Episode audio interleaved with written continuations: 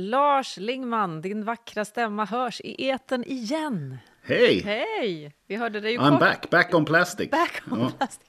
Vi hörde dig ju kort som presentatör av vårt jubileumsavsnitt nummer 150. Men det var för kort kände vi. Så nu är du här igen, live and kicking. Precis. Så himla välkommen är du. Hur har du det nu för tiden? Ja, det är bra.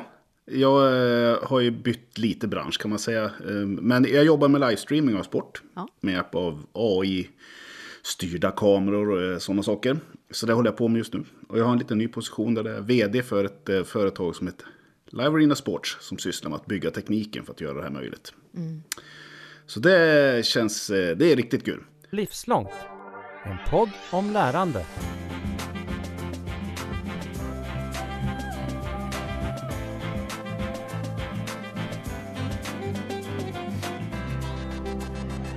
Men du, för trogna lyssnare, eh, bakåt i tiden så var ju du inte bara då en före detta kollega till mig, utan också en av den här podden Livslångts grundare. Hur mycket saknar du poddandet? Eh, Jättemycket faktiskt. Eh, så pass att jag mer eller mindre har bönat och bett om att få vara med. Nej men det, det, det, jag har saknat det jättemycket faktiskt. Eh, för att det är ju, det blir som en liten, ett, eh, den här blir som en liten oas av ett samtal. Som ganska mycket handlar om att lyssna. Eh, och få lära sig faktiskt. Jag, har, det här, jag insåg ju det när jag hade en liten längre paus här. Att eh, det här varit en stor del av hur jag har växt och utvecklats. Eh, och att få vara med och lyssna på massa kloka människor. Och kanske ha någon tanke själv och sådär. Det har varit otroligt värdefullt faktiskt. Och så är det väldigt roligt. Ja, jag var ju lite inne på samma Mm. sak där i vårt jubileumsavsnitt, hur mycket det här ger mig i min vanliga roll som Mm. arbetar med livslångt lärande. Så. Ehm, och jag vet faktiskt också att våra lyssnare saknar dig, och det är precis som du säger, när jag hittar ett ämne som jag tror att du kommer hugga på och vara intresserad av och mässar, då kommer du springande. I say jump and Ja. you jump. Yes. Ja, eh, jag ska Så bara äta upp min macka här lite och ta min sista slunk kaffe. Jag har hört att det värsta man kan göra i en podd eller i radio, det är att äta. Jag tror jag har kollegor och bekanta som nu slår av det här avsnittet för att jag gör det. Så vi kommer att gå över till att prata om mat och smak. Hur mycket gillar du mat, Lars? Väldigt mycket. Är det är därför som jag har kommit springande här nu. När jag hörde din idé om vad vi skulle prata om. Så jag kände att nu, nu måste Lars få vara med. Jag, är, jag är ju väldigt matlagningsintresserad bland annat. Eh, Så att, eh, och jag älskar all mat och äta och prata mat och vara mat. Så det, det är en väldigt, faktiskt en ganska stor, eh, eh, nog är mitt största fritidsintresse faktiskt. Och lite hemmakock är du ju så i familjen. Glada? Ja, jo men det får man väl säga. Mm. Men jag har också många, jag har många frågor jag vill ställa idag. Till våran ska jag gäst. laga för mat till barnen? Ja, vi återkommer till det. Jag lagar ju Ja. då nästan ingen mat hemma, så Mm. det här kan ju bli väldigt spännande kontraster. Men vi är hög tid att köra igång med ämnet. Eh, mat och dess Mm. plats i lärandet är alltså det. Och då har jag inte bjudit in bara dig, Lars, utan också dig, Annika Karlsson. Varmt välkommen till Livslångt. Ja, men tackar så mycket. Nibi, välkommen. Matstylist och matkreatör, lång erfarenhet som matlagare också är du. Jag Vi måste bara fråga då, hur illa tyckte du om att höra mat, smaskande ljud här i etern? Nej, men det, jag är inte så känslig. Jag har flera i min familj som är väldigt känsliga mot det där. Så det har nästan blivit, gått till överdrift. Men jag lyssnar ju också på en del poddar. Så jag, det där är ju klassiskt, att man inte ska äta när man Exakt. poddar. Så jag var ju tvungen att göra det då. Ja. Det, så. Mm, Men du, berätta lite för oss vem du är då. Vad döljer sig bakom de här rollerna som jag drog lite snabbt? Ja, men jag började... mm, Ja, men, om ska man ja, droppa åldern då? Jag är ju 49 då, ska fylla 50 i år. Ehm, Grattis. tack. Det går över. Ja, det går över. Ja, vad bra. Fem- 5.0 säger jag. Ja, New and improved. Ja, men vad strålande. Men då börjar man ju ganska ung då. då och, ja, men jag gick inte den klassiska vägen tror jag som kock utan jag började som eh, mer som praktikant. För jag gick vanlig ekonomisk linje på gymnasiet, inte den här eh, kocklinjen då, då som många kanske gör. Men för jag visste redan då att jag tyckte älskar mat. Så eh, nej, men det blev ju då att jag eh, jobbade mycket extra på eh, ja, men som man gör i gymnasiet. Jag hamnade på ett ställe som heter Villa Pauli, så här konferenshotell och ställe mm. Nära där jag bor. Så då jobbade jag extra där och så fick, tyckte de att jag var bra så då ville de att jag skulle vara kvar där. Och då sa jag på ett villkor för jag vill lära mig franska för det är liksom, liksom mm.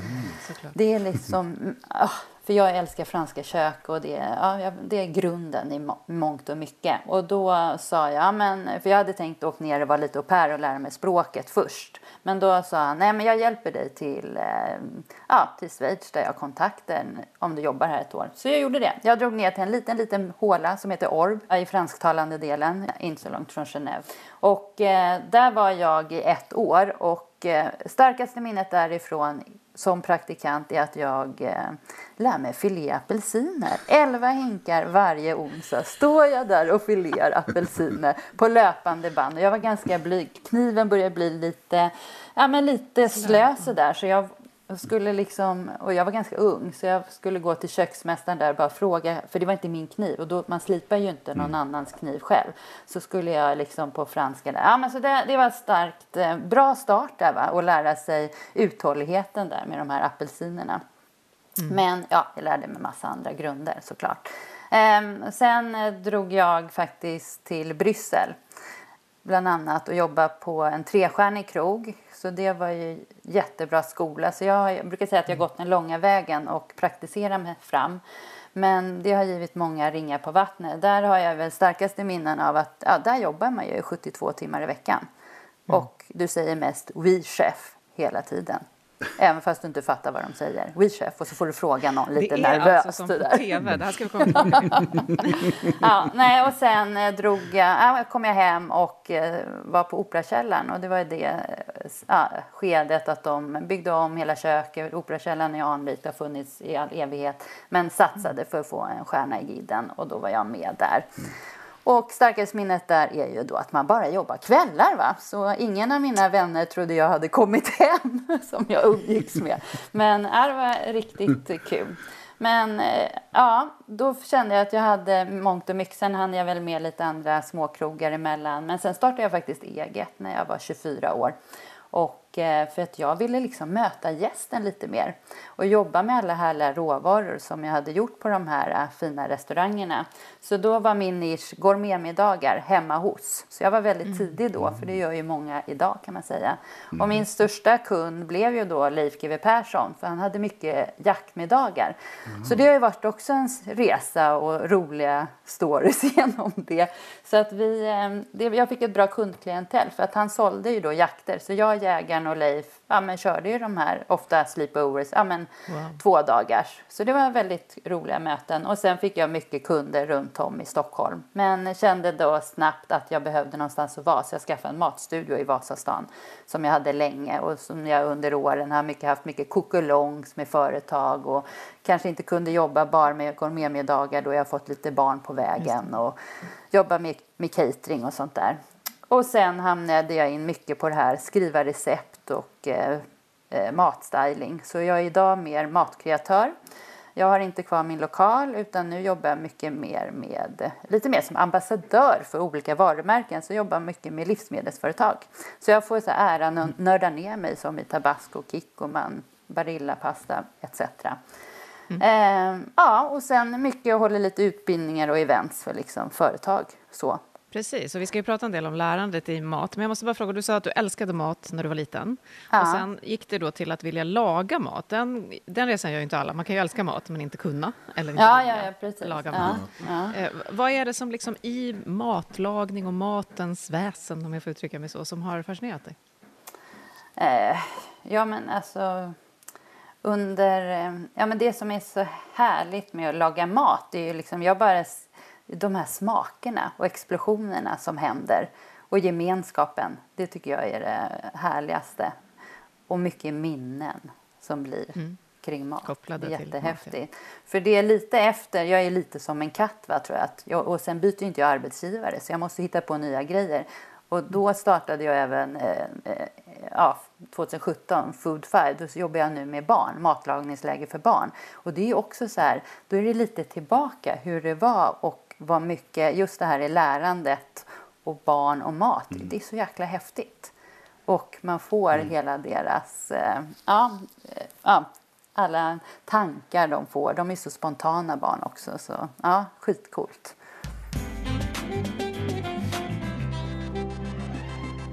Det är en sån spännande fråga där med, eftersom jag är, jag är inte på något vis, jag har faktiskt gått en kockutbildning med way back in time, men jag, jag lagar mycket mat. Så, här. så jag funderade faktiskt på den där ställ, frågan som du ställde precis, Katrin, vad är det som är så roligt med det och så vidare. Och då kom jag faktiskt fram till att det absolut roligaste jag vet med att laga mat, det är när någon äter det och tycker att det är gott. Ja. Alltså när jag har lagat någonting och de tycker att, de är, de tycker att det är sådär tokigt gott. det är, alltså jag vet inte, en kick för mig det där. Just den grejen är sån himla kick för mig har jag märkt. Ja. Är det bekräftelse Den- eller den- är det för att det är så kul att Ja. gillar- ja. Mm. Ja, jag vet inte, det är säkert någonting, det är säkert någonting med mig. Men, Nej, men det håller jag med. Jag har en syster, Ja. vet, hon, bara, alltså hon njuter så att hon är som livsnjutare. Ja. Hon älskar då om jag exempelvis lagar goda mat. Hon kommer ihåg det och du vet, Mm. oh, minns du det där? Och, för jag tycker det här är ju så jäkla mycket minnen också när man äter goda grejer. Och det är ju Ja, i hela livet som man har med sig. Alla har väl något så här farmors, mormors gamla eh, recept på, som de har, är jätteduktiga på. Liksom, vad man, om det är köttbullar eller om det är något speciellt bröd eller bakverk etc. Mm. Liksom. Ja. Som man kanske försöker återkalla utan att ha receptet också. Ja, Men precis. du, du var inne Annika på att du jobbar med eh, utbildning och, och också för barn eh, kring lärande, men på många olika sätt. Och bara att sätta ihop ett recept gissar jag är ett lärande ur olika aspekter. Så, vad, vad skulle du säga är för lärande som kommer med hjälp av mat under ett liv? Ja, om man tänker under ett liv. Ja, men lite så som jag sa. Jag bara längtade till när jag fick barn när de var typ fyra månader. När man äntligen fick ge dem lite puré. Och då skulle man ofta ha en, kanske bara morot, inte blanda. Och Utan bara få, kryddor. ja, precis. Det skulle vara så snällt. Och bara se och lära dem smakerna. Det är ju lite där man börjar liksom när, när barnen är små. Och sen mycket liksom när man, ja men jag älskar ju mat och träning. Det är också ett lärande. Det är ju jätteviktigt hur man äter för att orka träna. Och, eh, och det behöver ju liksom inte vara på någon elitnivå eller allting. Det är ju bara vanligt. Ska man orka så måste man ju ja, få i sig bra, schyssta grejer också. Eh, och sen tycker jag, ja, men som i skolan, barn måste ju också lära sig att äta för att orka studera. Är det ju. Så.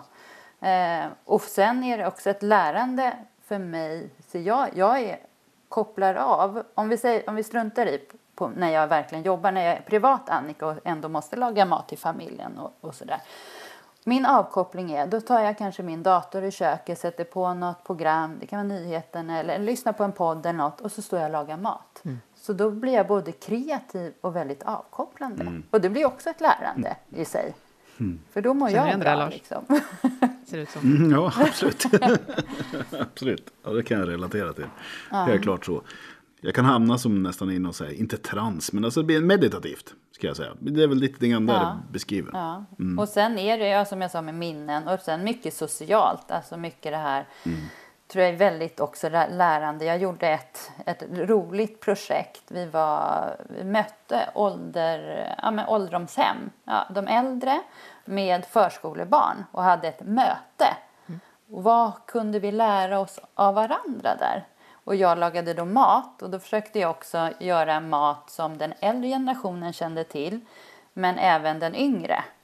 Som jag gjorde kanske en twist. Jag gjorde en skomakarlåda men en twist så barnen skulle ju tycka om det. Fish and chips har ju funnits väldigt länge. Det berättade då den här mannen som var 80 år. Ja, när jag var i London för då och då åt jag det här i kladdigt bröd. Och det har ju han tagit med sig och det kände ju barnen till. Och så här lärandet då var det också det här som jag tycker är så viktigt, säg bordskicket. Då kunde barnen eh, ta lärdom av de äldre och de kunde prata minnen och ja, hur man lyssnar och lär och, och vid eh, själva måltiden som jag tycker är jätteviktigt. När du träffar barn och jobbar med dem, så hur, hur pratar de om mat? För jag inte, både Lars och jag, och säkert du med då, Annika, Ja, även om jag inte ja, har ja, frågat ja. Jag har väl hört, "Ja, vad blir det för mat? Nej, inte har det där. Så kanske inte hemma hos er, men så kan det vara Nej, här. men just jag som jobbar så mycket med, just på då med mina läger. Och då är det så roligt. Och jag är bara så här, "Se- okej, ni kommer laga, de jobbar ofta två och två. Ni kommer, ta inte bort någonting utan smaka. Jag är smaka, smaka, smaka hela tiden. Och då istället för bara nej, jag tycker inte det är gott. Sen har jag lärt mig, om de lagar det själva Inte om deras mamma eller något. Om de lagar det själva, då, tycker de det, då får de en aha. Jag säger alltid så här, jag jobbar med, ja, ni ska få den här aha hela tiden. Och så prova. Och sen kan man ju självklart peta bort, tycker man det inte är gott liksom så. Men vi ska prova den nyfikenheten. Och sen får man ju, jag gör ofta så här studiebesök också. Sist gjorde, i somras var vi på AG, köttrestaurangen hos Johan Jureskog. Så lagade Johan upp då fyra olika kött från olika länder. Och skar upp och biff. Och alla, han var lite, nu tar vi bara med en pinne eller händerna och bara äter. De bara, fan det här var ju svingott. Han bara, nej det var nötgott. Nej det var lite roligt för att det var ju biff. Men, nej men du vet, och du vet de bara, det bara kommer. De tyckte det var så häftigt och de kände, ja den svenska var bra. Nej den nyzeeländska, vad var bäst? Nej irländska. Det var så kul att få det här nörderiet. Och det är också ett lärande. För då har ju Johan då som är typ köttsommelier berättat hur de går och betar i de olika länderna och ursprung och allt. Alltså det, ja, det finns så mycket när man får nörda ner sig lite sådär också. Ja, det var en häftig upplevelse. Vad tänker ja. du Lars när du hör det här? Ja, men det är så många grejer som flyger huvud. Men en sak som jag tänkte på. Eh, som, du gick ju den här, liksom, du skolades ju på de här restaurangerna och så vidare. Och gick den, den vägen för att komma och Ganska mycket, alltså eh, matlagning och att vara kock och så. Det är ju ett väldigt hantverk. Det är ju väldigt... Eh, det är klart man kan teoretisera det, man kan läsa på, man kan titta och man kan se filmer och så vidare. Men det är ju en överföring av kunskap som sker ehm, i, i ett kök. I, om man kommer in i ett, i ett, ska börja jobba i ett trestjärnigt kök. Eller man ska, man ska filea sina, var det clementiner eller apelsiner? Ja, apelsiner, ja precis. Ja. och, och hur det ska göras hantverksmässigt och så vidare. Där kanske det var mer så här repetition är kunskapens moder i just det här fallet. Men just den där överföringen av kompetens i ett restaurangkök från de erfarna till de yngre eller, och så vidare. Vad har du för reflektioner om, av det så här nu efter när du själv funderar hur du ska överföra till, till barn eller andra liksom? Vad har du upplevt? Vad har du sett? Det är det jag brukar också säga så här. Som kock så byter du ju ofta. Det är inget konstigt om man jämför med andra yrken. Du kanske är ett år där.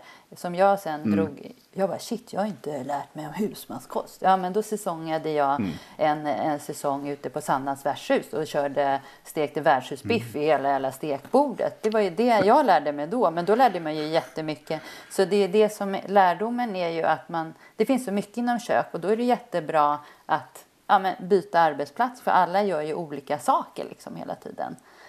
Ja, nu blev det lite så här, var frågan? Men, Ja, men frågan var just ja, men det är jättebra. ja, över, ja, men så det är då precis får man det, ju jag- lära sig av olika krögare liksom, eller köksmästare eller olika stilar av restauranger för det är oändligt i min bransch. Och särskilt nu när vi har så mycket influenser från olika, vi har ju så mycket olika kök liksom, i, i, eh, bara i Sverige, liksom, Stockholm, liksom, så är det ju mycket lärdom. Och bara, nu ska jag lära mig indiskt. Liksom. Är det någonting i dina egna ö, upplevelser där som du tar med dig liksom nu när du jobbar med barnen och sådär? Om hur du ska få dem att liksom snabbast komma på banan? Ja, men de går ju igång liksom på att och lära sig. De tycker att de blir proffs ganska fort. Liksom. Jag sa, för många är återkommande och som du vet lök har man ju väldigt många maträtter. Så hacka lök som proffsen, det kan de ju. Men de tror ju att det, det är jättesvårt att lära sig. Så jag bara, du måste ju kilovis av lök du måste lära dig för att vara bra proffs liksom, på det. Så det, det gäller ju att nöta. Och det är ju också träning för dem och psykologiskt att göra det. Där är ju vi alla olika.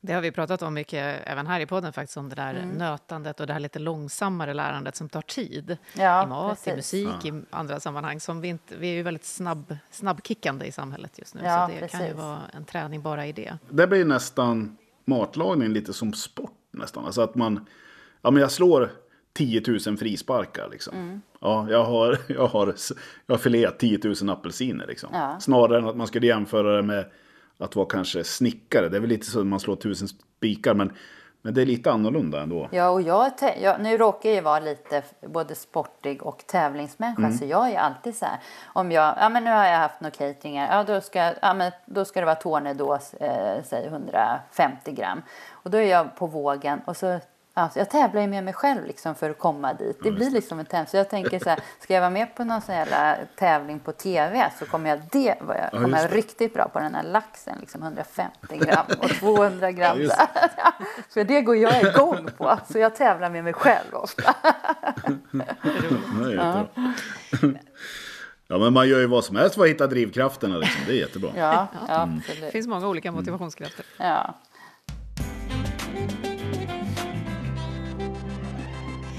Det jag tänkte på när jag hörde dig berätta om hela den här resan och hur du jobbar idag med det, det är ju någonting som vi ju pratar ofta om kring lärande, nämligen att testa sig fram, just som du sa. Testa, säger du till barnen.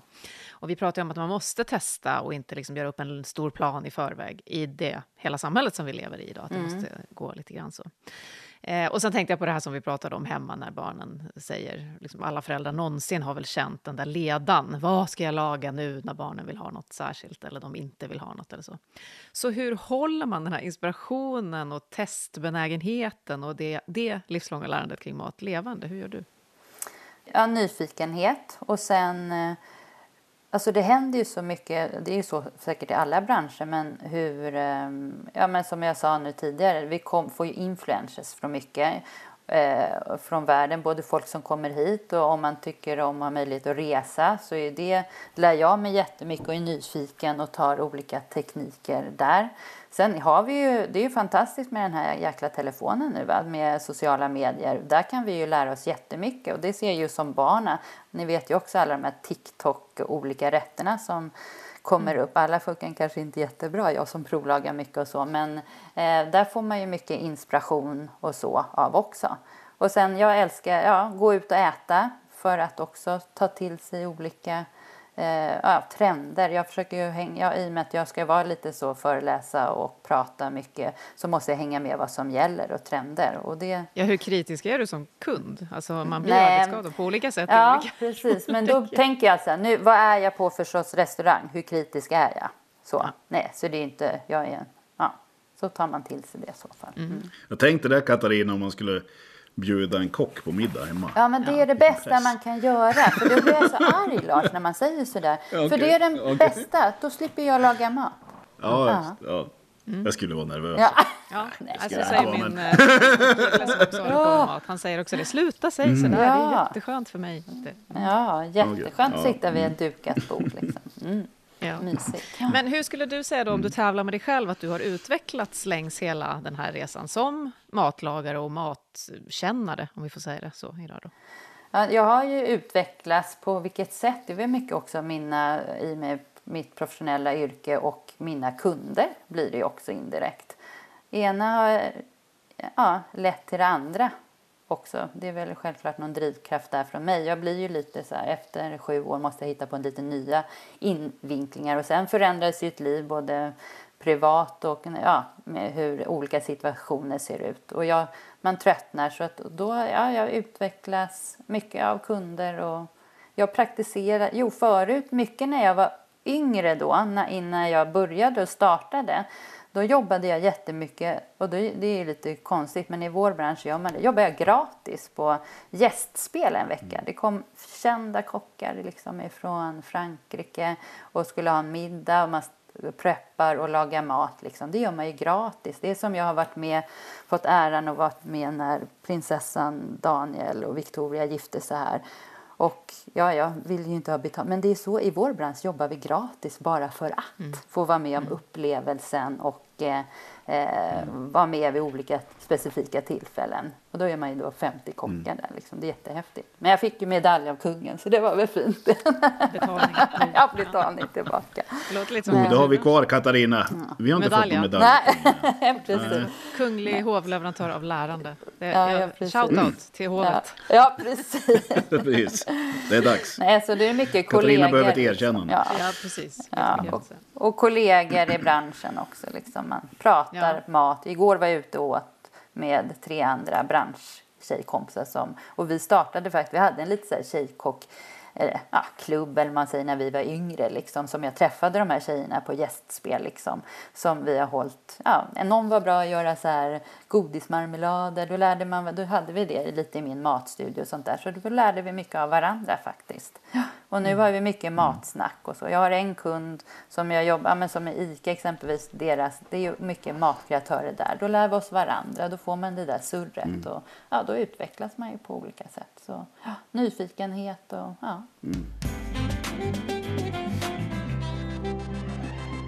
Du nämnde just eh, vikten för barn att äta också rätt. Jag tänker på skolkök som är en enormt stor del av det barnen får i sig hos, i Sverige Ja, ja, ja, eh, under en dag. Så, är. Så, så vad kan man till exempel i ett skolkök göra, tänker du, för att det ska bli inspirerande och bra för barn?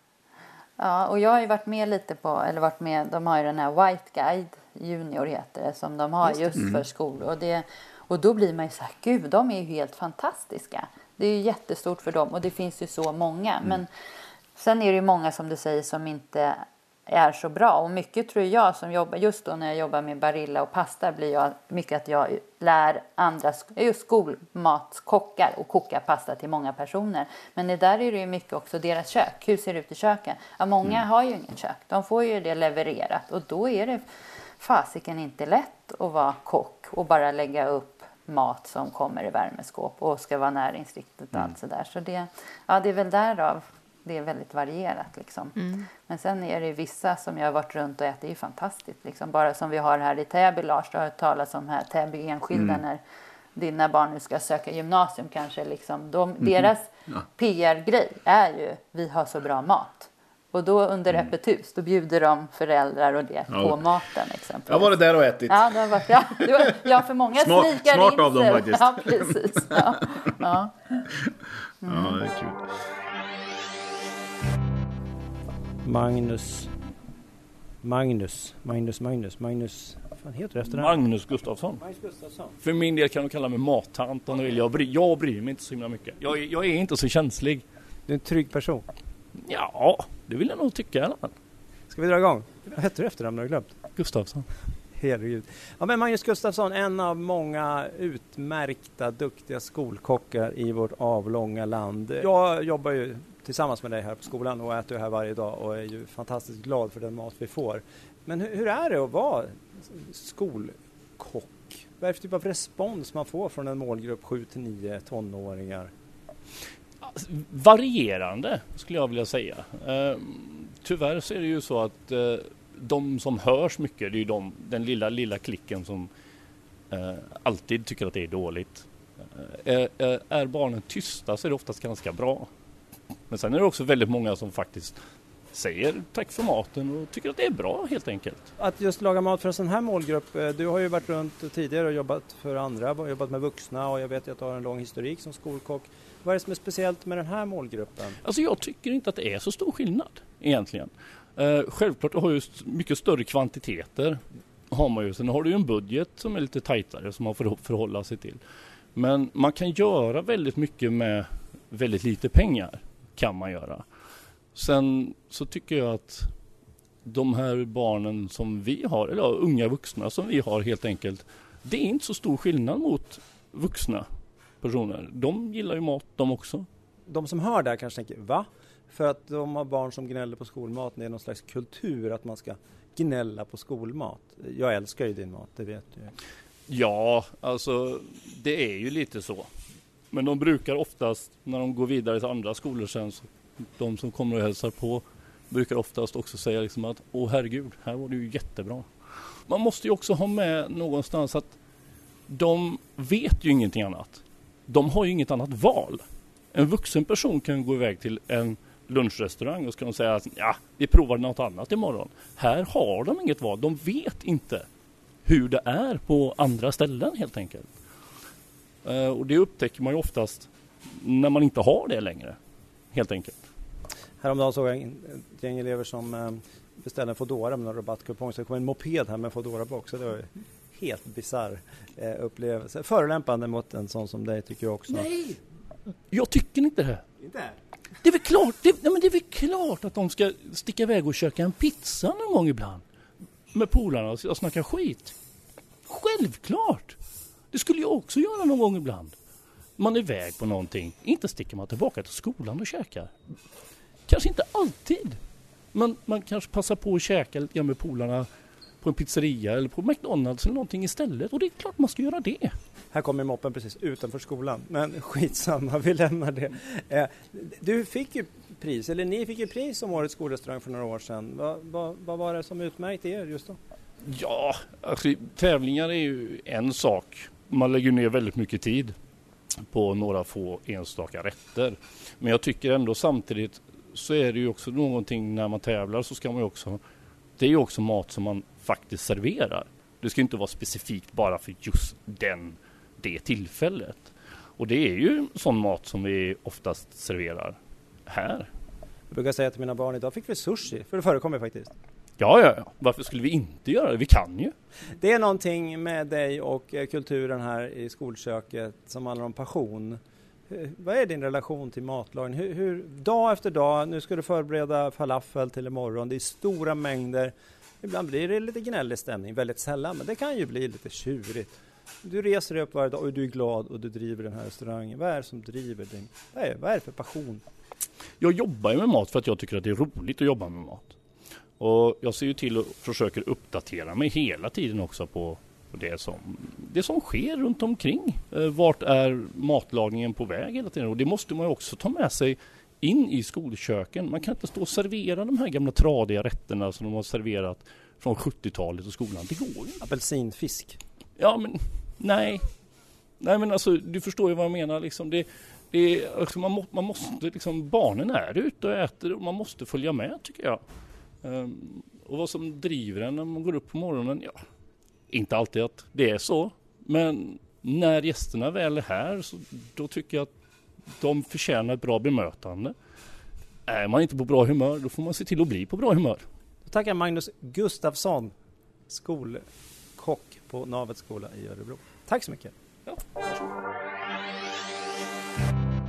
Ja, men det är nog viktigare än man tror. Min dotter som också söker gymnasiet nu eh, hade just hört häromdagen att det var dålig mat. Nej, jag vill inte. Ja. Och hon är ju då ganska van hemifrån, inte tack vare mig, vid bra mat. Så då blir Ja. det en fråga på riktigt. Ja, Så. ja faktiskt. Men det, det här är också en grej som är, det är ju, det är inte alla som vet det, hur unikt det är att vi i Sverige faktiskt serverar skollunch. Och vilken fantastisk eh, sak det är för lärande. Liksom. För att, precis som du var inne på tidigare Annika, vad det gör med att, att äta bra, äta nyttigt och äta rimligt och bra och sådär.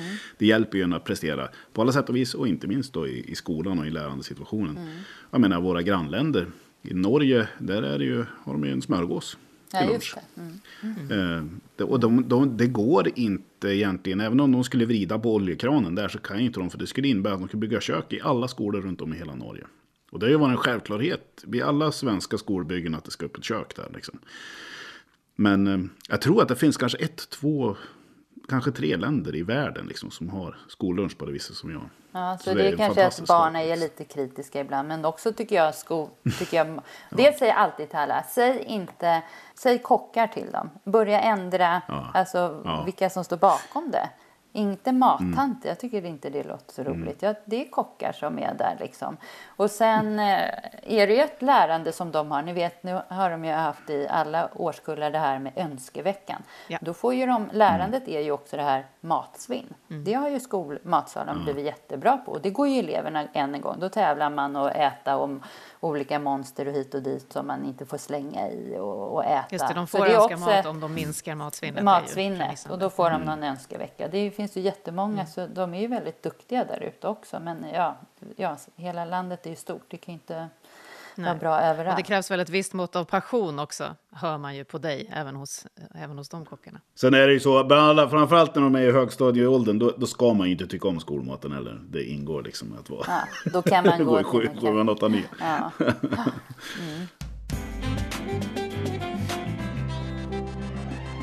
Men då har vi glidit över eh, lite så fint radiomässigt på sinnet smak, eh, känner jag när jag lyssnar på er. Vi har pratat om lärande och doft ganska nyligen, bild och syn förstås alltid med. Taktilt med kroppen har vi också pratat en del om och förstås hörseln då, hur man kan lyssna in lärande. Men smakens roll för lärande, hur skulle du beskriva den, Annika? Jag tycker smakens roll är ju mycket... Dels är det ett belöningssystem, kan det också vara. Ofta är det så här, ja nu har jag gått den här kursen, nu har jag uppnått det här målet. Nu, då firar vi. med om det går ut och äter familjen eller får äter vi en god middag hemma eller ja, nu som vuxen kanske, ja nu går jag ta, nu, nu är det champagne, nu firar vi. Så det, det är mycket med belöningssystemet där så kommer smak och det fram liksom. Eh, och sen, eh, jag älskar ju kanske att sitta och jobba i och med att jag är ju så egen. Kanske gå, åka in tidigt på ett café, äta en god smörgås, en god kaffe. Jag, jag liksom har, sitter i en trivsam miljö. Det bullrar lite men det stör inte. För mig är det inspiration. Då sitter jag och hittar olika miljöer. Det tycker jag är jätteviktigt. Ibland kan jag sitta i en hotellobby och jag får så jäkla mycket gjort. Jag ser människor och jag har, och man kanske har något eh, litet och äter. Och då, jag, jag försöker hitta mycket miljöer, för det tycker jag är jätteviktigt med smaken. Mm. Eh, och sen, eh, ja, lite som vi pratade om det här med minneskopplingar. Alltså när man eh, jag, jag, förr i tiden, så när jag var ganska ung, just när jag var i Schweiz, då, det var ju väldigt tidigt, men då intresserade jag mig en del för vin.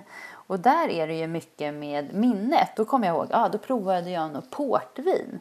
Jaha. Och det finns ju sånt jäkla nörderi med det där. Så jag kan inte hålla på att lära mig alla orden. Jo, det kan jag göra teoretiskt, ja. men för att koppla minnet med den druvan eller det mm så måste jag hitta något själv. Och jag bara, det här doftar som när jag var liten när vi gjorde i båten pulverpotatismos.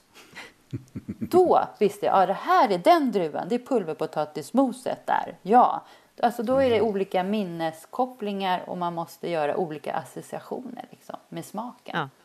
Mm. Ja, det där påminner mig också om någon, eh, apropå tv-serier, som jag såg, som jag inte kommer ihåg vad det hette som handlade om någon som då var så här, eh, eller två som tävlade som var så oerhört duktiga på att känna igen olika smaker och blindtesta vad är det för vin jag smakar. Ja. Som ju var helt mm. fascinerande och när man tittar så tänker man, är det här ens möjligt? Men som du beskriver det så mm. är det ju det. Och jag tänker också på just skolsituationer, så här, nationella prov apropå högstadiet. Ja. De borde ju äta någonting hemma när de plugga det som eventuellt kommer och sen äta det Eller hur? Ja. Och sen det gör ju Det skulle du garanterat göra. Ja. ja. Jag har ju alltid också på min, eh, tillbaks till kidsen som jag har nu en person att jobba med. Men då har vi ofta tio olika kryddor jag häller upp. Och då är det doftprovning. Och då, det är mm. jättesvårt, alltså det är det för unga och gamla. För de är så här, jag känner igen det här. Jag, känner, jag bara, ja men det är en sås som du tycker om. Liksom. Tänk bearnaise, vad har du för krydda där i? De bara, ah, just det, dragon. Eller ja, ah, på pizza. Mm. Ah, det här har jag på pizza. Åh, oh, vad heter det? Jag blir alldeles tokig. Ja, det är organ. Ja, men du vet. Och ju hitta de här associationerna till minnena. För de, men ni vet, man kan inte komma på vad det är. Mm. Men sen ja, försöker jag hjälpa Precis. dem med lite sådana. Ja, associationer. Och, och, och nu Katarina, då tänker jag tillbaka på, eh, vad heter han, von Essen? Och hans, ja, kommer ihåg han byggde minnespalats, en minnesmästaren. Ja. Han, byggde, ja, han beskrev ju hur han byggde precis sådana där minnespromenader eh, eh liksom, för, att, för att komma ihåg saker och ting. Fast det är precis bilder samma då. sak. Men här är det ja, precis. Ja. ja, precis. Men just för att hitta från, från att man smakar någonting till vad är det för någonting. Ja, det är precis det där han beskrev då skulle jag säga faktiskt. Mm. Eh, som han hade i huvudet. Mm. Uh, mycket intressant mm. faktiskt. Mm. Men kommer du ihåg då, Lars, apropå att bygga de minnena, när vi hade ett fysiskt möte med vår enhet när du jobbade där, just livslångt lärande på RISE på din tid. Det var en liten lucka under pandemin när man fick ses fysiskt ett tag och så lagade vi mat ja. i flera timmar. Ja. Vad lärde du dig av det, Lars? Ja, jag kommer ihåg att vi hade någon spänstig, ja, men vi, vi, ska, vi hade en ganska häftig lokal i Göteborg och den, hon är väl kvar Katarina tycker ja. jag. Och där skulle vi vara, den var rätt kul. Och så skulle, var det ett stort kök där. Och så skulle vi dela in oss i grupper och så skulle vi laga mat och så vidare. Men jag vet, en grej som jag kommer ihåg det, det var att alla höjde ju ambitionsnivån någon så vansinnigt. Det var det som gjorde att vi lagade mat i ja, tre timmar. ja, det var så mycket mat och det var ja, alla. Ja. Men det var, det var ju roligt, det var ju någonting att göra tillsammans. Och liksom, det var nog egentligen en ganska bra teambuilding tänker jag. Att liksom, Ja, och det är nog ganska bra teambuilding att laga mat ihop. Det är ju det. Och det är det både ja. som vi gör i restaurangkök. Det är ju inte bara att stå där och laga gott käk. Utan mm. om jag har gjort en, ja, säg eh, om jag jobbar på garnityren, alltså med tillbehören till kött och fisk om man är i en större mm. restaurang. Om jag lyckas med mitt, sen gäller det ju att surra med kocken tvärs över som är på köttspisen och få tajmingen mm. För att få ut maten till gästen. Då är ju, Man kan ju inte... Det är ju, teamwork är ju A och O liksom för att, Mm. att det ska bli Jag bra. tänker nu så här i efterhand också att jag lär mig utifrån det vi pratar om nu och tanken på den där träffen att vi vet ju att mat har en social roll att spela och kanske har vi förstått att om man vill göra någonting sånt ihop så betyder det just något för teamet. Så. Men liksom för lärande kanske vi inte har tänkt på lika mycket och det kanske man skulle kunna utveckla ännu mer till vardags då. Jag har ett starkt matminne från den där träffen Katarina. Och det var faktiskt att det var första gången som jag... Eh, det var Olle, kollega, som introducerade crispy chili oil. Heter det, va? Som en kinesisk krispig chiliolja på någon thailändsk rätt som han hade gjort där. Som var så Ja, vi åt väl baobröd som du hade ätit, vill jag minnas Ja. att du var Wow. helt entusiastisk. Ja, det också. Det är en standardrätt i mitt hem. Ja, ja, ja, ja. Ja, men Ja. Ja. Ja, men jag tänkte, du nämnde det professionella köket, eh, Annika, igen då. Och, och då att det är mycket mer än bara min egen del och mer än själva smaken också som man behöver få till för att få bästa möjliga resultat. Så vad skulle du säga är verkligen det som skiljer ett trestjärnigt eh, kök från ett mediokert syltekök? Ja, dels är det ju mängden kockar. Alltså det är ju så många kockar i ett eh, ja, mer, ja, trestjärnigt eller bra restaurangkök. Så. Och sen eh, råvarorna. Man har väl kanske lite annan eh, råvarukostnad och det är, sak, ja, men det är bättre råvarukoll. Du måste ha, de är mer noga med att vi har schyssta råvaror som kommer in i köket liksom, av leverantörerna. Eh, och sen, eh, ja, det är många kockar. Och, ja, det är Du nämnde det. garnityr också. Är det sant Ja. att vi äter med ögonen, undrar jag då? Ja, absolut. Hur vi lägger upp det. Allt. Då är det mycket pincetter och man hjälper till och det ska vara fina kanter, inget kladd och sånt där såklart. Och det är mycket bättre eller ofta bättre standard på finare krogar. Du vet, ett yrke var jag av en kock som var nere i rangen, för det är ju sån hierarki i, i sådana här kök. Han stod bara med vinäger på slängen, eller i kökshandduken som vi säger, och putsade kanterna så att det inte skulle vara något fett. Så han var ju nästan helt flagad av händerna. För det var ju hans Gud. uppgift liksom. Ja, innan han steg upp i rangen. Men ja, så där är ju mycket, ja det var bara ett sidospår. Men annars är det väl liksom, ja men perfektionen och noggrannheten är ju verkligen mer viktigare i, eh, i finare kök. Eh, och därför, eh, nej det ska ju inte vara det, men på min tid, nu är jag ju, har jag blivit så gammal, men då var ju det ju väldigt hårt i köken. Mycket svordomar och även lite kanske lite hårda nävar som inte ska vara. Och det har nog suddats ut mer, absolut nu. Men eh, utomlands var det ganska tufft så och mycket argt och sånt. Och det tror jag det är mycket i stridens hetta. Alla gör inte som de ska hit och dit och så. Ja, Blir man perfektionist av det? ja, det vet, ja eller ja, lite blir man nog faktiskt. Men eh, ja, det är en konstig skola. Men du vet, det var ju någon som Ja. fick sparken nästan varje dag. Då tar man sina knivar och går. Alltså det var ju, ja.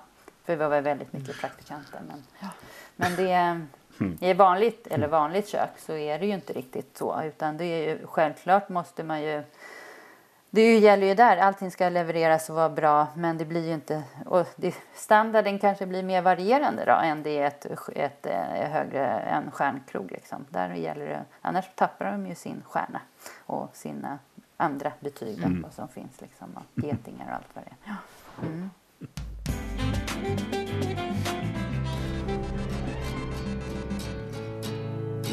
Don't wipe your hands on your apron, chef. Jeff. I refer to everybody as chef because it's a sign of respect. We want to change this restaurant, right? But we have to change the chemistry. Hey, why are you always like watching me? Because me? it's just sort of my job. We're the chili flakes. Cousin organizes, it's more confusing. Right there. Labeled chili flakes. I have every intention of turning this into a respectable place of business. Eventually. Time to try the new sandwiches. Yo, this shit looks different. What do you think? It's redundant and white, just like you. När du berättar allt det här då, så har vi ju droppat det där med, jag har sagt det är som på tv, det är som på film. Så undrar jag ju då om ni har sett serien The Bear, Eller om det bara är jag som har sett den. Nej, men jag, nej, jag har faktiskt inte sett den. Ja, jag har sett den. Tänk, ja, ja. Annars hade jag ju då Ja. velat fråga dig om du kände igen det, men det Ja. kan jag säga att det kommer du göra om du ser Ja, den då. ja.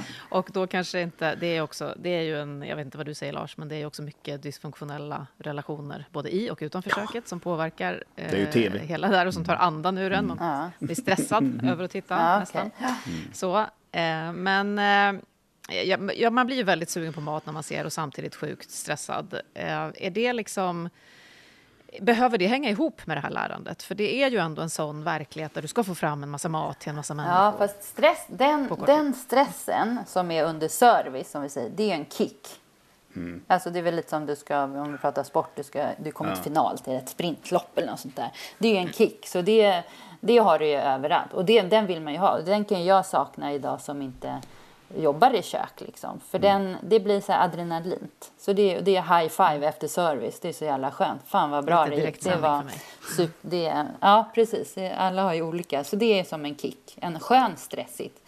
För när man preppar och det är det inte, alltså då när vi förbereder inför service så är det ju inte så jobbigt. Eller inget stresspåslag. Men sen är det väl mer att kanske är mer finare kök eller man ska säga. Då blir det mer allvar. Ja, tuffare på det sättet. Liksom. Ja, men det var ju... Ja, den där serien handlar ju om någon som vill vända, eller får...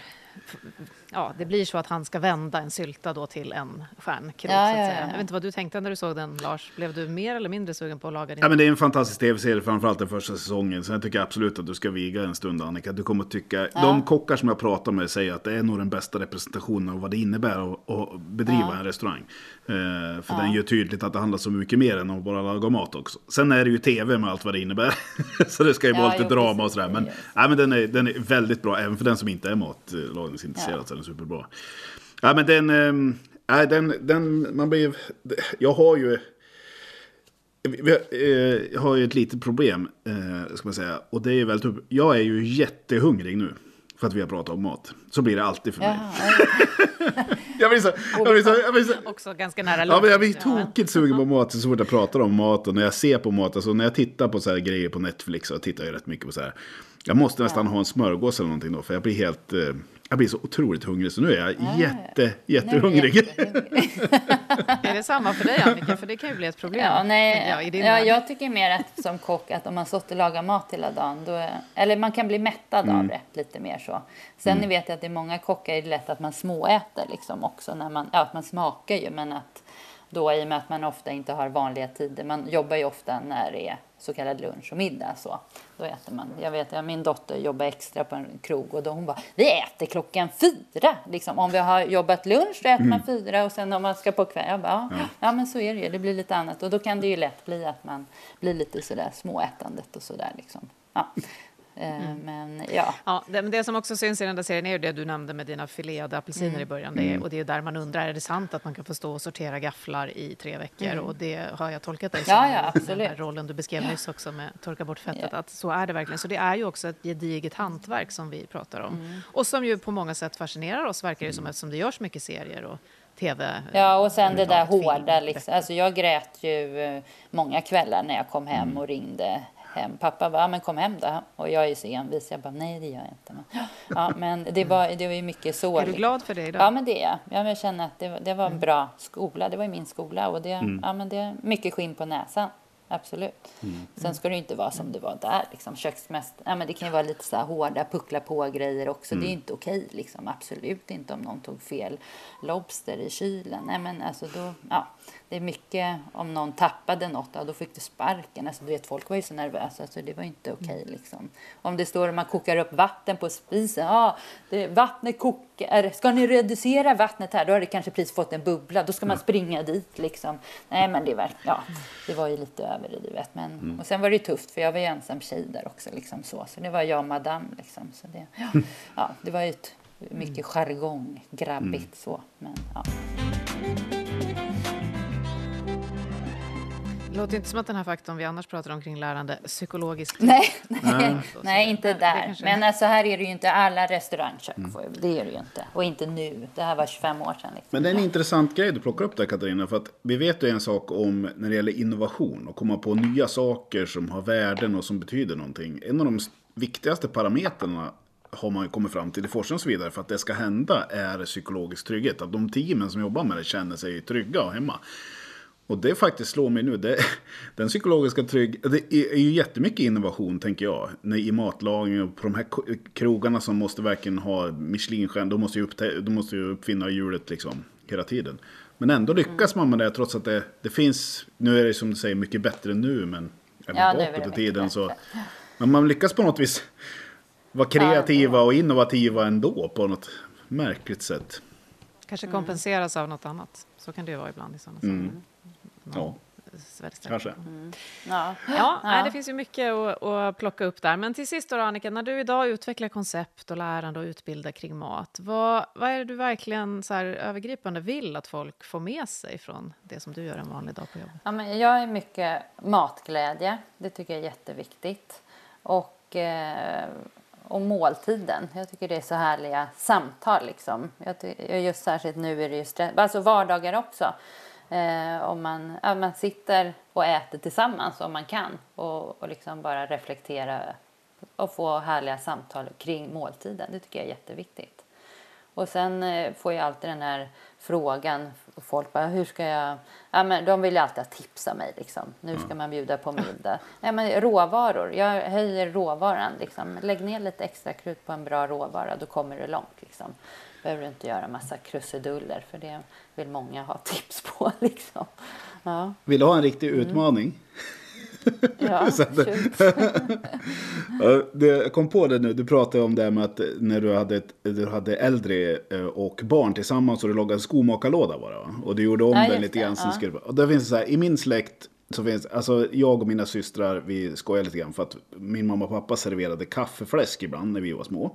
Jaha, jag. Ja, och då steker man fläsk i en stekpanna och så har man, eh, brygger man kaffe, typ en deciliter, och så blandar man ut det med tomatpuré och så har man det i fläsket där och så ställer man fram stekpannan. Det, det fick vi på Jaha. riktigt, den, den maten. Tänkte jag det så här. Ja. och det är jag lite sugen på, det här måste jag bjuda. Kaffeost har jag Ja, här äh, då måste, det här måste jag bjuda barnen på någon gång. Och då tänker jag så bara, hur ska jag göra för att, eh, vad tycker du? Hur kan jag piffa den där rätten så det passar barnen?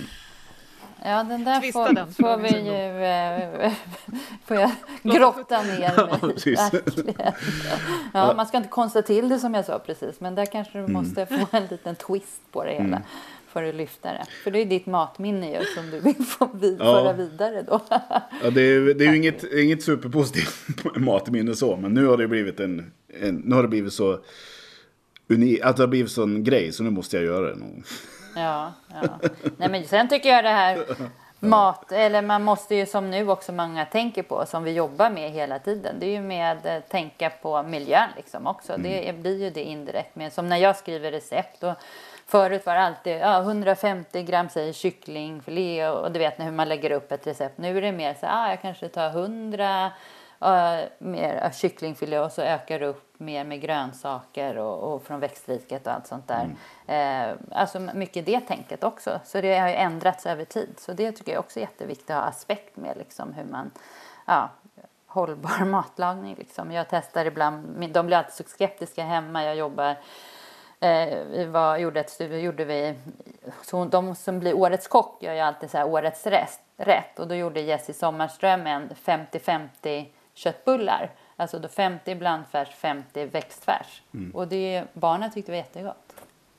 Så det går ju att eh, få in mer det tänket. Så det vill jag också liksom, ja, jobba mera för. Det. Nu ska du få gå och äta snart, Lars, för när vi spelar in det här så är klockan nästan 12. Men innan dess så frågar jag som jag alltid gör, har jag glömt något väldigt viktigt som vi verkligen vill skicka med från det här avsnittet om mat och lärande? Nu blev det tyst här. ja, ja, helt Det, det, klipper, det, klipp, det där klipper Sandra, så det är inga problem. ja, ja, ja, ja, ja. Eller? Ja, man vet aldrig heller. Det kanske var en sån skön konstpaus. Nej, men jag bara tycker det här mat och lärande, absolut, det är något det är ju också ett, ett marknadsföringsgrej det här. Att det går ju ihop sig. Jag vet inte om ni vet det att Stockholm var förra året gastronomiska huvudstadsåret. Känner ni till det?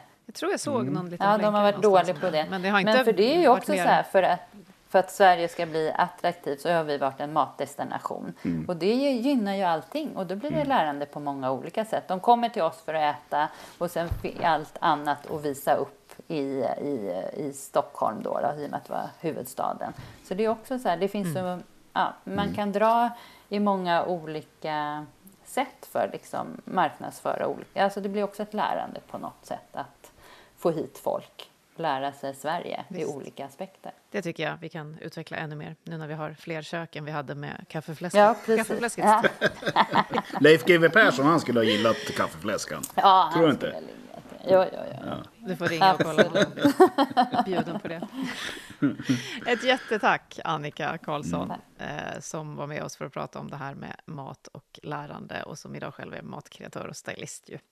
Och jobbar. Man hittar säkert dig om man söker på det, det vet jag, för det har jag gjort på nätet om man vill veta mer. Och tack Lars Ja. Lingman för att du kom tillbaka när jag bad dig. Mm. Kul att vara här. Tack Annika, superkul. Ja, tack. Jätteroligt möte med er. Super. Hej då! Du har just hört Livslångt, en podd från RISE om allt det där man lär sig i livet. Vi hörs om en vecka igen.